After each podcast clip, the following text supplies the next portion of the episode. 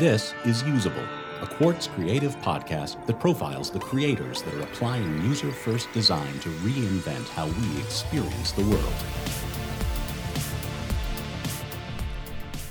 On this episode, Avery Driggers talks to Nancy Bass Wyden, owner of New York City bookstore The Strand, about how user first design helps the store continuously reinvent itself for the digital age.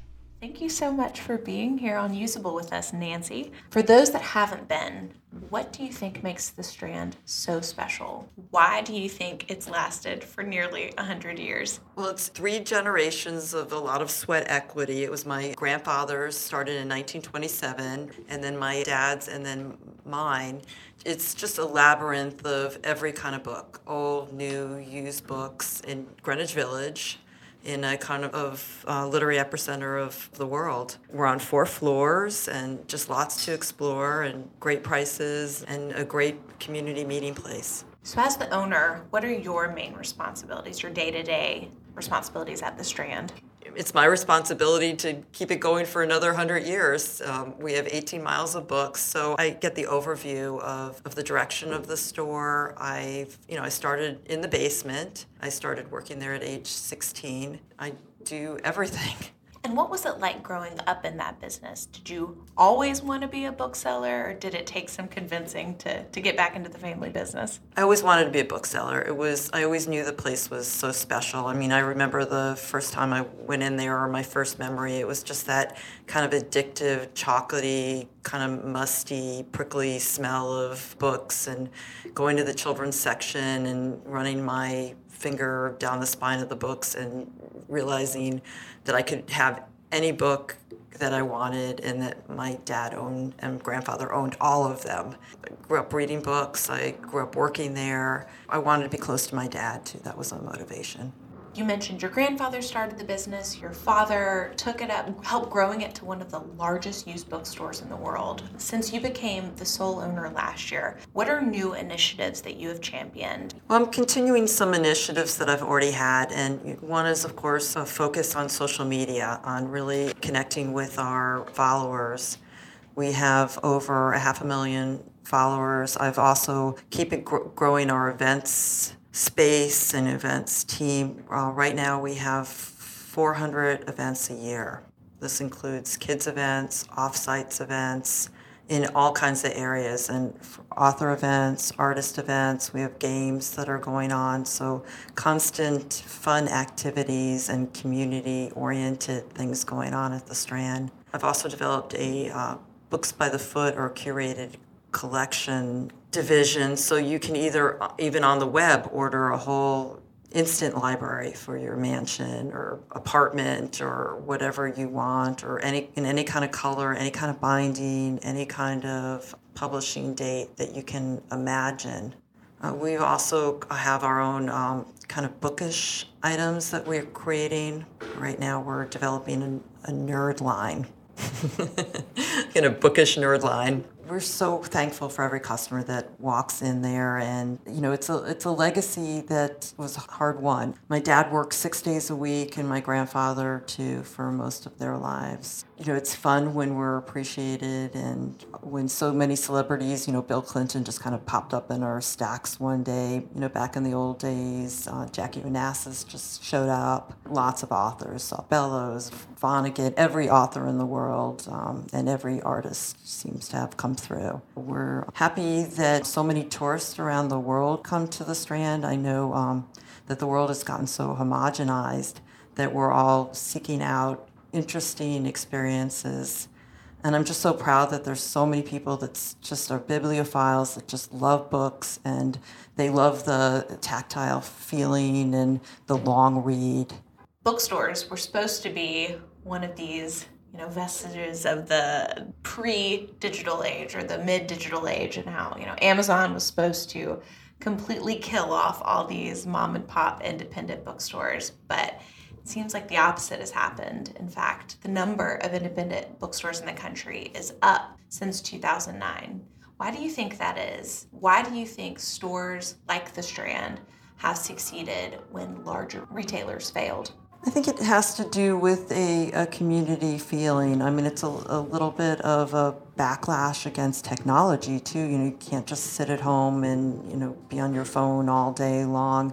It's nice to come to a place where you can meet your authors that you're reading about, or you can discuss your political ideas, or you can find books that the internet is really not finding, the cookies are not finding for you. I mean, we set up the design of the store a little bit that way so that it, there's all these cubby holes and sections. You know, we have our slogan is uh, get lost in the stacks.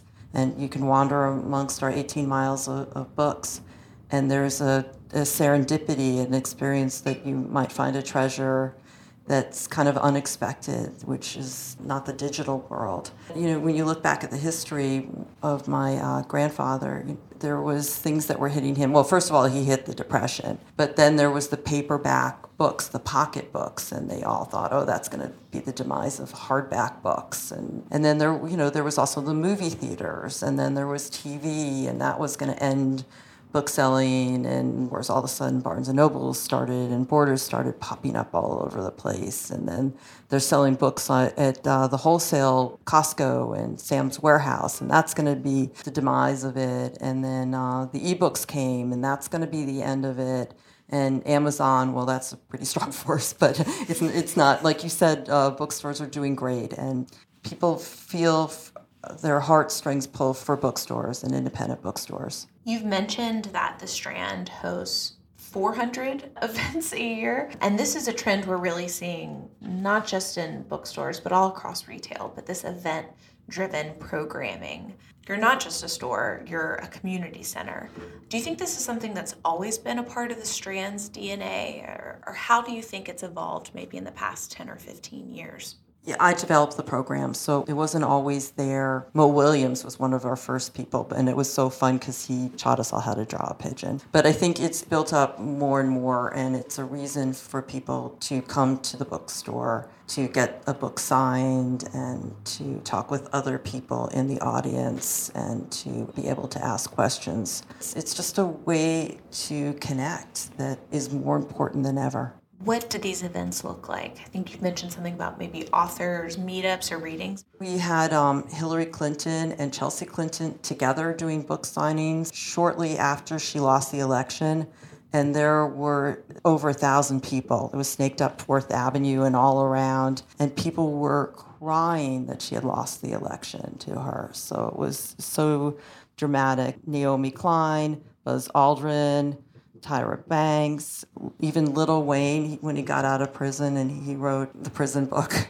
I don't know. My dad, who was very stiff, doesn't get all this. So he sat in my dad's desk and I had to explain that he was a rapper. And my dad also didn't get Doug the Pug. He said, What? We're having an event for a dog? I think my grandfather would have been rolling over in his grave about that one too. But they're fun. We have uh, kids events on the weekends. We'll have somebody dress up like Peppa Pig or Madame Madeline, and they'll do that. There's uh, political discussions. We've had Cards of Humanities events. We've had literary speed dating. Anything that you can think of, we've tried. You know, and the tradition is that somebody will have a book and they'll have a book discussion. Maybe they'll bring in somebody well known to to kind of promote that.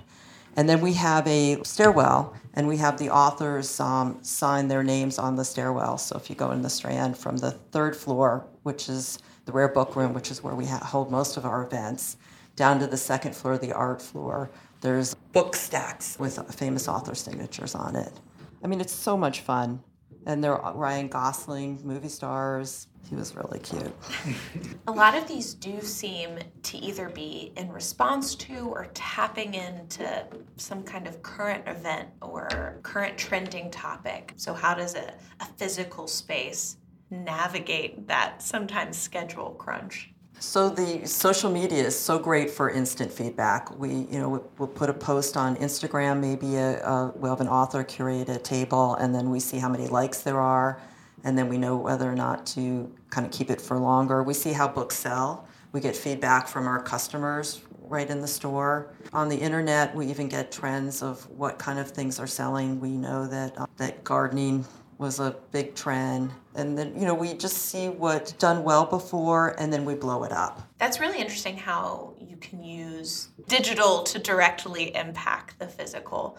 I'm also curious how you use social media to engage with your community, not just in the general vicinity, to be able to visit the store, but also beyond New York. The way people shop has changed.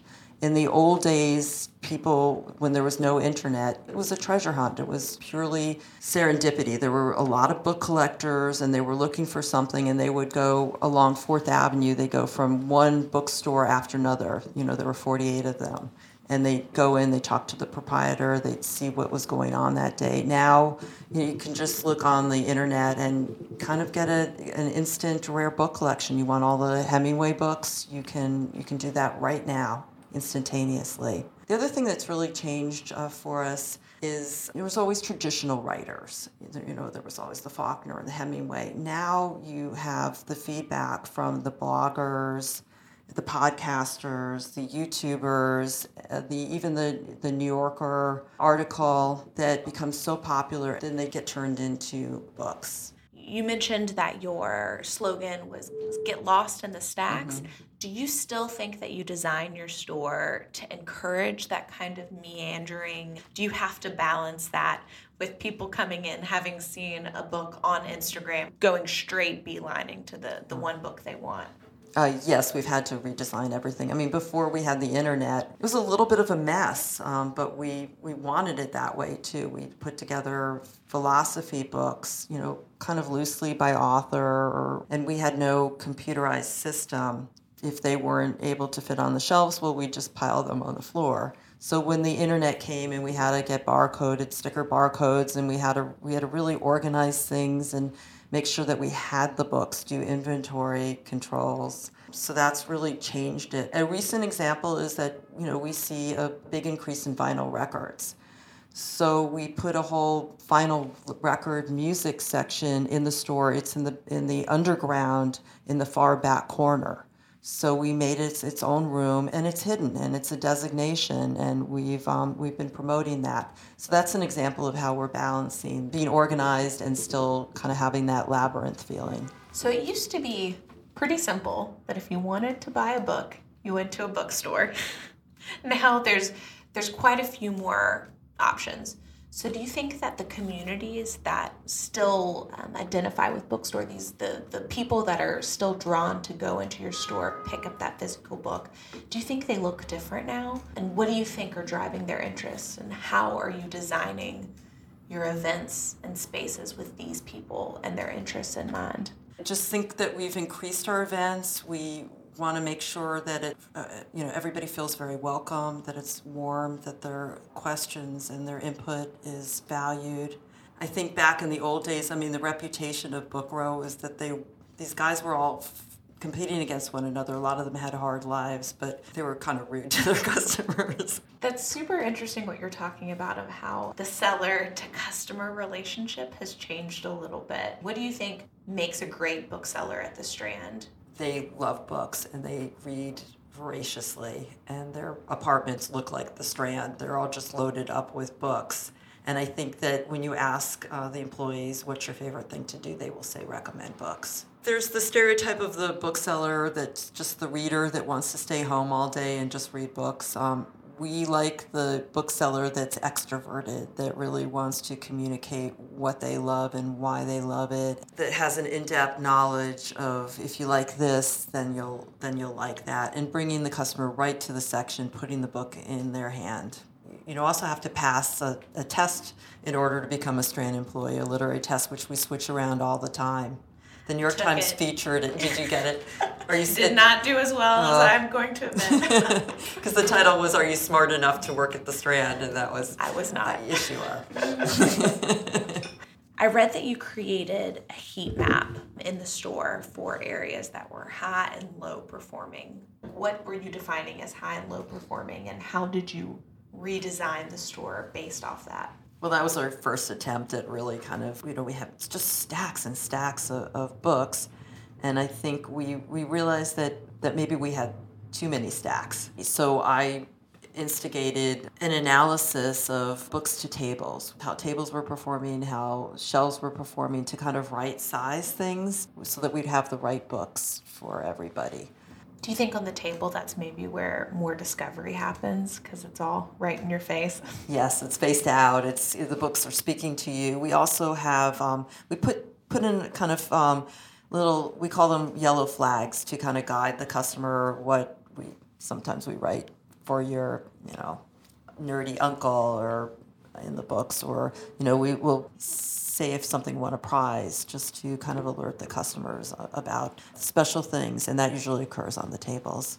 What's your system for making your selections constantly seem fresh for your customer? You've got 18 miles worth of books. How are you systemizing that so that even if a user walks in once a week, it still feels like they're discovering something new. You walk in and then there's a featured book. And then you go beyond that and there's our Strand 90 table. And those are books that we promised our customers that we would have forever. Those are the Kurt Vonnegut's, the Kill a Mockingbirds, the you know the classics of, of the world that are there. When you go off kind of to the right, there's the the authors that we like and their and their recommendations and then um, to the left would be just uh, selections of new books, things that are new fiction, and then a new um, nonfiction section, some kind of children's books, art books, kind of, and then some tables that are just the best of the best. The Strand 90, how does a book get to be on that table? When we turned 80, we did a survey with our customers. We gave the top winner one of every book. So we asked them, what are your all time favorite books that you would like us to carry forever?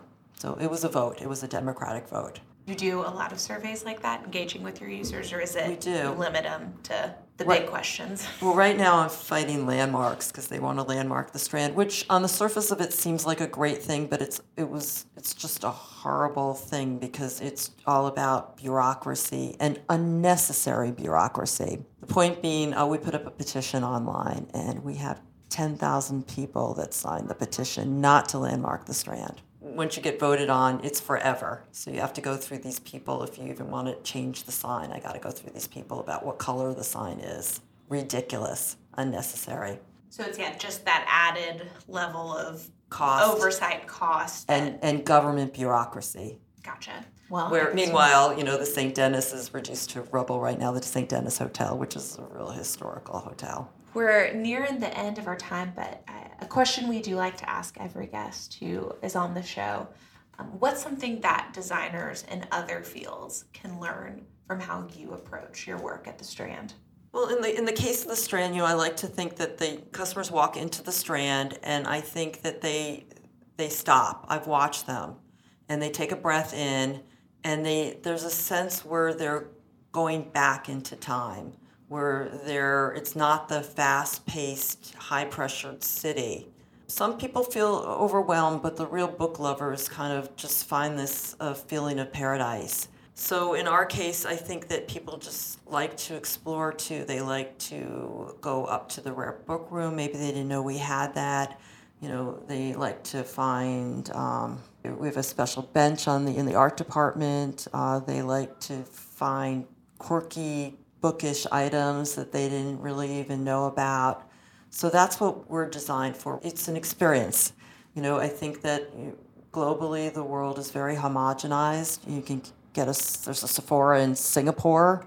There's the same experiences over and over again. And uh, in the case of New York, you know, this is a, a, legacy that I have, a part of uh, New York history and as the um, epicenter of uh, literary culture in New York, I think it's important that the Strand stays true to its past.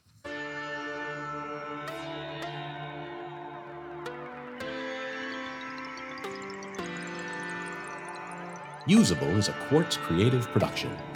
Ricardo Bilton and Morgan Chmielewski are our executive producers. Music by George Colazo. Art design by Shannon Eng. For more information about Quartz Creative, head to creative.qz.com.